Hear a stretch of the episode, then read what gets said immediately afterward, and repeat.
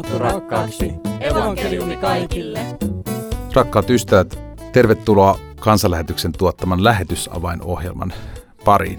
Meillä on tänään aiheena ilman evankeliumia olevat, ja tämä on yksi osa neliosaisesta ohjelmasarjasta, jossa käsittelemme Kansanlähetyksen lähetysstrategiaa. Viime kerralla aiheena oli ilman Messiasta olevat, ja sen voi käydä kuuntelemassa esimerkiksi podcast-alustoilta, Applelta ja Spotifysta. Mutta nyt siis aiheena ilman evankeliumia olevat. Ja vieraana minulla on tässä apulaislähetysjohtaja Teijo Peltola. Tervetuloa. Kiitos. Teijo, mitä kaikkea sydämessäsi herää, kun puhumme tänään evankeliumista ja ihmisistä, jotka vielä ovat ilman evankeliumia? Puhutaan saavuttamattomista kansoista, eli tavallaan kaikista suurimmasta kokonaisuudesta, jota myös meidän lähetysstrategiassa sanotetaan. Se oikeastaan resonoi mun ajattelussani niin kuin sen meidän perustehtävän kanssa, että kristillisen seurakunnan, kristillisen kirkon kun sydän ääni on lähetys. Jos arvioit Kansanlähetyksen lähetystyöntekijöitä, niin kuinka suuri osa läheteistämme on juurikin tällä alueella ilman evankeliumia olevia tavoittamassa? Itse asiassa tavallaan kaikki. No niin. Se on tämmöinen läpileikkaava teema. Hienoa. Olemme ison läpileikkaavan teeman äärellä ja nyt saamme lisää ääniä tähän studiolle. Nauhoituksen kautta työntekijämme Arja haastatteli Mika Järvinen. No niin, terve. Terve. Sä oot ollut etuasiassa, niin mitä sulle merkkaa nämä sanat ilman evankeliumia olevat? No siinä tilanteessa, missä mä oon ollut, niin ilman evankeliumia olevat tarkoittaa ehkä käytännössä niitä sellaisia ihmisiä, jotka on kuullut vähän niin kuin huhuja tai tällaisia väännöksiä evankeliumista ja jotka luulee tietävänsä, mitä kristillinen evankeliumi on. Eli heillä on jonkinlaista tietoa tai ainakin he luulevat, että heillä on sitä tietoa ja sen takia he niin kuin joskus käyttää sitä niin kuin, perusteena sille, että heidän ei tarvitse kuunnella minulta tai joltain muulta kristityltä evankeliumia, koska he jo tietävät sen. Mutta toisaalta on myös paljon ihmisiä, jotka varmaan ei ole koskaan silleen, niin kuin ihan oikeasti syventynyt miettimään, mikä evankeliumi on. Et siinä mielessä he on niin kuin jääneet ilman evankeliumia. Sanoisin näin. Mistä niitä luuloja syntyy? No paikallinen uskonto on tietysti aika voimakas, että se on aikoinaan tämä uskonto siellä Lähi-idässä nousi ikään kuin nimenomaan kristinuskon antipooliksi, eli tämmöiseksi vastustajaksi, jossa kielletään nimenomaan kristinuskon keskeiset totuudet, kolminaisuusoppi ja Jeesuksen jumaluus. Niin sieltähän ne sitten nousee, jos Jeesus ei ole Jumala ja jos ei ole Isää, Poikaa ja Pyhää Henkeä, jotka kaikki kolminaisuuden persoonat työskentelee meidän pelastuksen hyväksi. Ja jos ei ole niin kuin mahdollista, että joku toinen ottaa sinun syntisi ja maksaa sinun syntivelkasi, niin kuin nämä paikalliset ajattelevat, niin silloinhan evankeliumi vääristyy aika lailla joksikin muuksi. Se tulee lähinnä sitten, niin kuin se paikallinen evankeliumi Jeesuksesta on sitten ehkä sitä, että eletään niin kuin tämä profeetta Jeesus opettaa. Ei mitään sovitusta eikä mitään anteeksiantoa sinänsä. Niin sä sanoit tuossa aikaisemmin, että he ei ehkä ole syventynyt kristinuskon evankeliumiin, niin mitkä on ne asiat, mitkä saa heidät kiinnostumaan evankeliumista, tai mikä on se elämäntilanne heillä? No mä sanoisin niin, että se kiinnostus evankeliumia, Raamattua ja kristillistä uskoa kohtaan on kyllä jossain mielessä olemassa sen takia, että se on ikään kuin vähän semmoinen kielletty asia, mutta sitten se, että mikä saa ihmiset niin kun lähteä sitä kiinnostusta niin kun kaivelemaan tavallaan ja lähteä seuraamaan sitä, niin siinä on varmaan erilaiset syyt. Yksi syy on varmaan se, että joutuu tekemisiin tai saa joutua tekemisiin kristittyjen kanssa.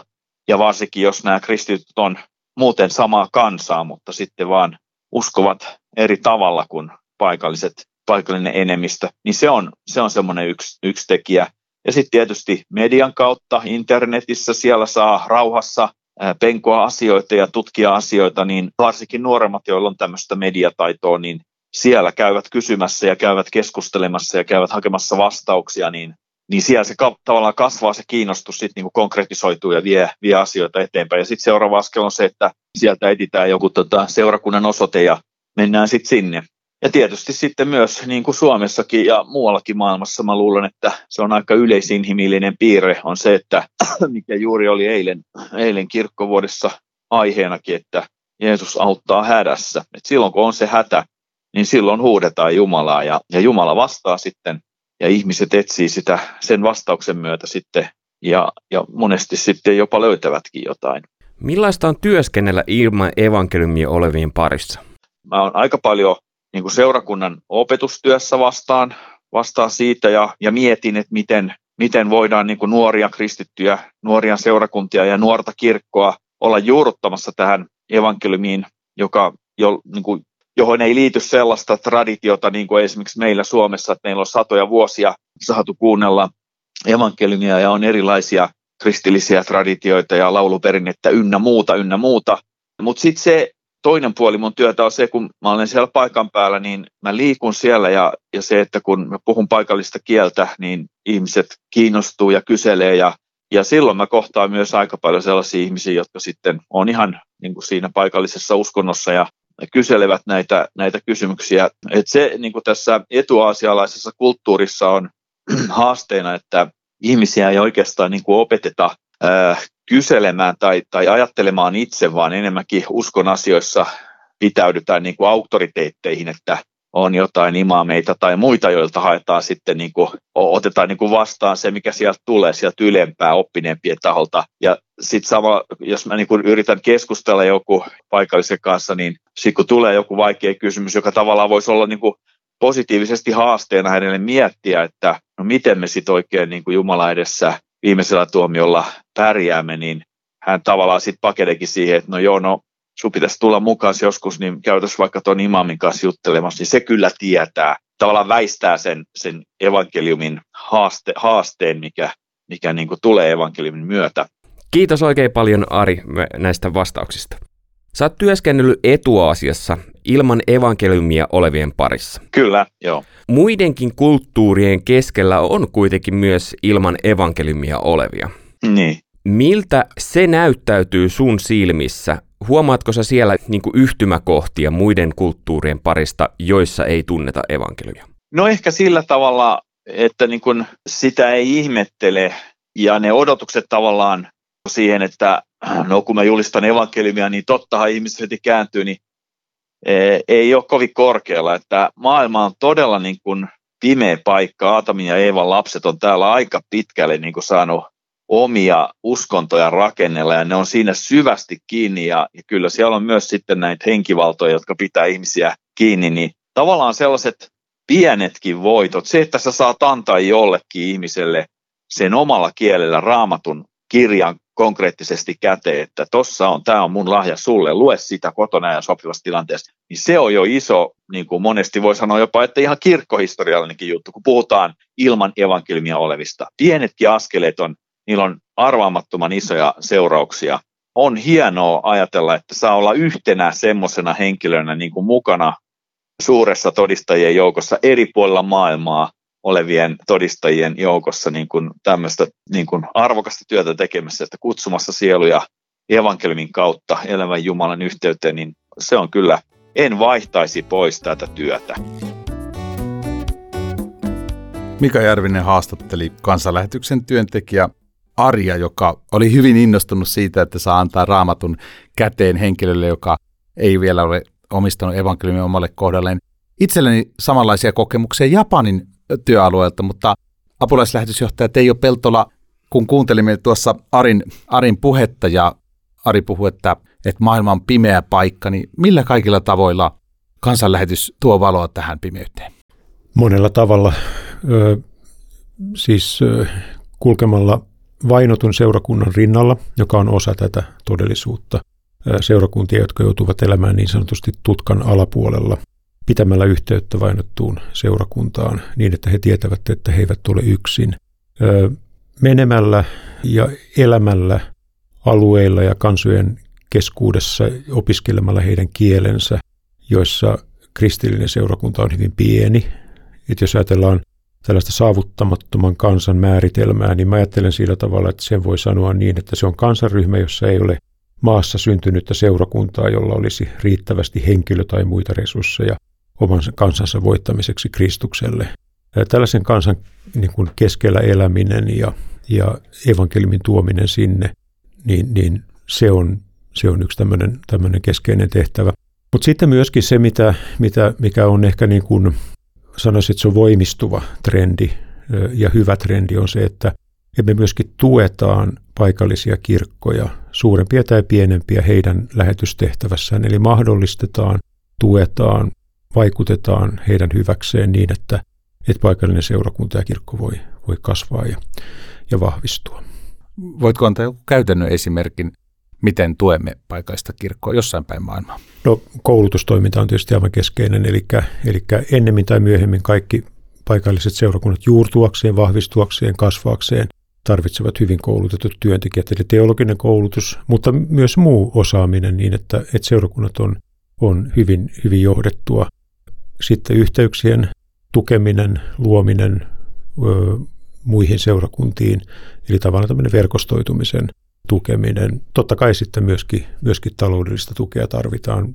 Seurakunnat tarvitsevat yleensä myöskin tiloja, tämän tyyppistä apua, toiminnan apua, mutta kuitenkin pyritään siihen, että ei luoda liian raskasta taloudellista riippuvuutta, joka on sitten aika vaikea purkaa. Kun meillä on aiheena tässä lähetyssalaisessa tämä ilman evankeliumia olevat, itselleni tulee mieleen, että nyt lähetetään Suomesta paljon evankelistoja kertomaan se evankeliumi niille, joilla sitä evankeliumia vielä ei ole, mutta minkälaisia kaikenlaisia työntekijöitä näkisit, että tässä työssä tarvitaan? Lähetystyöhön rekrytoiminen ei ainakaan meidän järjestön osalta, Kansanlähetyksen osalta ole ihan samanlainen prosessi kuin, että on työpaikka auki ja sitä haetaan, vaan siinä etsitään tavallaan sitä niin kuin lähetystyöstä kiinnostuneen kutsumuksen, lähetyskutsun ja sitten sen yhteistyökirkon tai yhteistyöjärjestön tarvetta ja koordinoidaan sitä, että ne voi niin kuin kohdata toisensa ja silloin me puhutaan niin kuin hyvin erilaisista osaajista. Jos me puhutaan vaikka medialähetystyöstä, niin Sat7 järjestöllä, jonka työssä me ollaan keskeisesti mukana, niin heillä on hyvin niin kuin professionaalisesti määritellyt tarpeet ja niihin voidaan rekrytoida. Tai sitten jollain kirkolla etsitään koulutustehtäviin teologisten aineiden opettajia tai diakoniatyön osaajaa. Et ne on oikeastaan niin kuin, ne on aina tavallaan tämmöisiä niin kuin yhteistyökumppanin, yhteistyöjärjestön, yhteistyökirkon kanssa neuvoteltavia asioita. Mainitsit tuon diakoniatyön ja Ari tuossa haastattelussa sanoi jotenkin näin, että ihminen, jonka elämässä on joku hätä, niin hän saattaa hakeutua kirkolle etsimään apua hätäänsä. Niin miten tässä evankeliumin levitystyössä, Kansanlähetyksen tekemässä työssä otetaan huomioon ihmisten erilainen hätä erilaisissa tilanteissa? Itse asiassa siellä löytyy jo Uudessa testamentissa, että ajatellaan vaikka tätä tuttua Raamattukertomusta Matteuksen evankeliumin 14. luvusta, jossa Jeesus ruokkii 5000 miestä plus naiset ja lapset 5 leivällä ja 2 kalalla. Niin ennen tätä opetuslapset sanoo Jeesukselle, kun päivä on jo pitkällä, että lähetä heidät pois lähikyliin. Mutta Jeesus sanoi, että antakaa te heille syötävää. Jeesus ei sano koskaan, että menkää pois. Jeesus sanoi, että tulkaa minun luokseni kaikki te työn ja kuormien uuvuttavat, minä annan teille levon. Kaikki kasvavat kirkot on evankelioivia, diakonisia ja jollain tavalla myöskin karismaattisia. Ne on elävän kristillisyyden tuntomerkkiä, Raamattuun juurtuneita ja se johtaa sitten sekä diakonisuuteen että rohkeaan todistamiseen, ja siinä keskeisessä roolissa ovat yleensä vapaaehtoiset. Kansanlähetys palkkaa työntekijöitä lähetystyöntekijän tehtäviin, mutta sitten meillä on myöskin vapaaehtoisia. Kerro, minkälaisia mahdollisuuksia vapaaehtoisilla suomalaisilla on päästä tähän hienon työhön mukaan ilman evankeliumia olevien pariin? No, ennen kaikkea mä haluan niin kuin osoittaa sanani nuorille tai nuorille aikuisille, tai ei nyt tarvitse kovin nuorikaan olla, jos on sellainen elämäntilanne, että on mahdollisuus niin kuin irrottautua jollain tavalla uusiin kuvioihin, niin lyhytaikainen lähetystyö on yksi sellainen. Kansanlähetyksen nuorten maailman sivulta saa tietoa meidän aktiotoiminnasta, jota me ollaan virittelemässä uudelleen. Sitten meillä on Kansanlähetysopistolla erinomainen kansainvälisyyslinja, joihin hyväksytyille me haetaan sitten ulkomailta harjoittelupaikkoja. Mä oon itse löytänyt tieni lähetystyöhön ja ylipäätään Jumalan valtakunnan työhön 80-luvun puolivälissä lyhytaikaisen lähetystyön kautta. Ilman sitä, jos mulle ei olisi sitä mahdollisuutta annettu, niin tuskin olisin tässä tänään. Mitä haluaisit sanoa sellaisille ystäville, jotka olivat sinun kanssasi samoihin aikoihin lyhytaikaisessa lähetystyössä, aktioissa tai muissa jutuissa mukana? Meistä tuli käytännössä kaikista enemmän tai vähemmän lähetystyöntekijöitä tai eri tehtäviin. Tunne heidät kaikkia ja tiedän, mitä heille kuuluu. Ne on ollut tavattoman merkittäviä vaiheita mun elämässä ja myöskin heidän elämässään. Kansanlähetys käynnistelee taas näitä aktioita niin, ja näitä nuoria aikuisia etsitään myös ulkomaille viemään evankeliumia. Niin minkälaista roolia haluaisit antaa vanhemmalle polvelle? No, musta on tärkeää se, että ketään ei oikein voida lähettää, ellei ole lähettäjää. Tarvitaan sekä esirukoilijoita, taloudellisia tukijoita, mutta myöskin rohkaisijoita. Mulla on itsellä ollut vuosikymmenien ajan muutamia ihmisiä, jotka, vaikka mä en ole mitenkään aktiivisesti pitänyt heihin yhteyttä, mutta mä oon niin kuin nähnyt sen, jotenkin aistenut sen, että nämä ihmiset rukoilee mun puolesta ja aina sanoo jonkun rohkaisevan sanan. Että jos niin kuin ihan perustellusti ajattelet, että koet, että joku nuori voisi hyvin niin kuin löytää paikkansa lähetystyössä tai Jumalan valtakunnan työssä ylipäätään, niin sen kannattaa jotenkin avoimella kysymyksellä kysyä ja rohkaista, että voisitko miettiä. Oletko käytettävissä? Lisätietoa aktioista löytyy osoitteessa nm.fi, eli nuorten maailma. Ja näitä Kansanlähetyksen podcasteja ja radio-ohjelmia voi kuunnella osoitteessa kl-media.fi. Ja en osaa vielä sanoa, milloin meillä on seuraava lähetyslinja tulossa, mutta meillä on kuitenkin tämmöinen jatkuva haku, eli voi ottaa myöskin meidän lähetysjärjestöön lähettikuraattoriin. Kaisa Saadeharjuun voi ottaa yhteyttä ja tiedustella lähetystyön mahdollisuuksista, niin sitten voidaan katsoa, että mikä se polku on. Mutta se, että milloin järjestetään seuraava lähetyslinja, niin sitä en osaa vielä sanoa. Evankeliumin asia on innostavaa. Kiitos Teijo Peltola, että olit mukana tässä ohjelmassa. Kiitos. Raamattu rakkaaksi, evankeliumi kaikille. Ja kiitos sinulle, hyvä kuuntelija. Minä olen Anssi Savonen. Jumalan siunausta elämääsi.